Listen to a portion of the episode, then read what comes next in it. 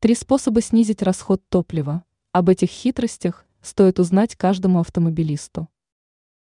Бензин и дизель стоят недешево, поэтому водитель вряд ли будет доволен, если машина начнет расходовать много топлива. К счастью, снижение расхода горючего – вполне достижимая цель.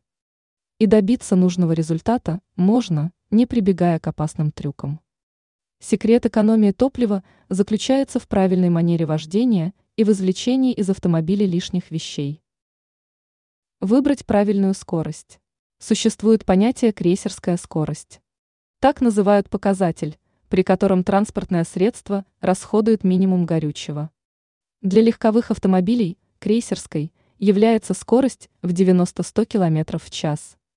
Соблюдайте именно такой скоростной режим на загородной трассе, и топливо будет расходоваться относительно мало. По понятным причинам применять этот лайфхак в пределах населенных пунктов нельзя. Отказаться от резких маневров. Резкие повороты, постоянные обгоны и внезапные торможения способствуют повышению расхода горючего. Выберите более осторожный и аккуратный стиль вождения, и тогда бензин или дизель удастся сэкономить. Кроме того, снизится риск попадания в аварию. Убрать из багажника все лишнее.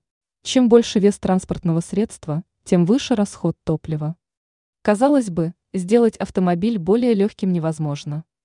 Однако не стоит забывать, что вес увеличивается из-за лишнего багажа.